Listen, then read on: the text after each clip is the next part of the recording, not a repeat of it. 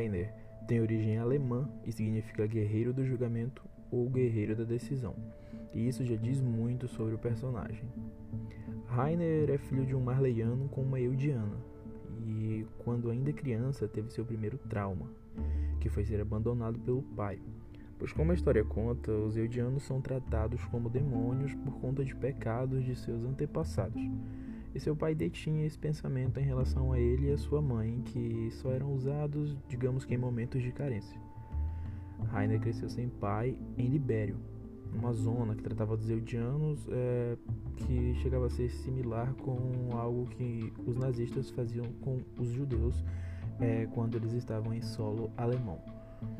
Rainer, ainda criança, foi submetido a treinamento militar de força e resistência e a fortes treinamentos psicológicos que faziam com que ele renunciasse o seu sangue e para que ele lutasse por quem tanto desprezava o seu povo, que no caso seriam os marleianos. Acreditando ser uma forma de amenizar os pecados do passado, Rainer adotou essa conduta para si. Rainer é, tinha o problema de ser o pior de sua turma.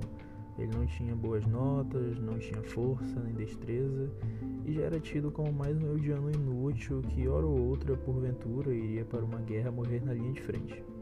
Ao contrário de Marcel Galliard, um jovem prodígio que já era tido como o melhor de sua geração. Rainer via ele como um guerreiro, um exemplo a se seguir. E ele sempre tinha ótimas notas, é, tinha ótimas tomadas de decisão e sempre se mantinha de cabeça erguida, motivando assim seus companheiros, que incluía Rainer. Naquela turma também tinha um rapaz chamado Porco Galliard, que era o irmão mais novo de Marcel, que era tão brilhante quanto o irmão. E todos esses rapazes treinavam para, para herdar titãs, e participarem de uma missão de resgate de outro poder de Titã. Uh, no dia da condecoração, passaram Marcel para o Titã Mandíbula, Anne para a Titã Fêmea, Bertoldo para o Titã Colossal e Rainer para o Titã Blindado. Porco, que era um ótimo aspirante, ficou de fora. Foi uma surpresa para Rainer e sua mãe. Afinal, é, ter alguém da família dentro de uma missão de ponta era algo a se orgulhar muito. Bom, o Rainer, sem pensar duas vezes, foi procurar seu pai para notificá-lo do ocorrido, porque ele queria a admiração de quem tanto o desprezou um dia. E o desprezo se manteve. Ah, o pai de Rainer fez pouco dele e saiu de perto do garoto. E aí então temos o segundo trauma do Rainer. Rainer, Marcel, Anne e Bertoldo saíram para a ilha de Paradises com a missão de recuperar o poder do Titã Fundador. Chegaram à ilha, andaram bastante e, ainda com 12 anos, tiveram de se manter firmes. Bom, uma noite antes do ataque que quebrariam as muralhas, eles acamparam e, antes de dormirem, Marcel revelou a verdade a Rainer.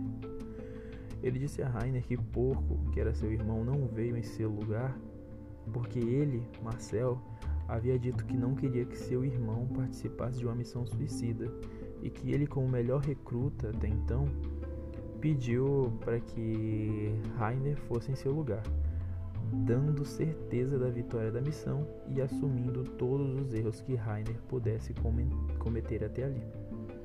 Ah, essa revelação de verdade foi o terceiro trauma de Rainer.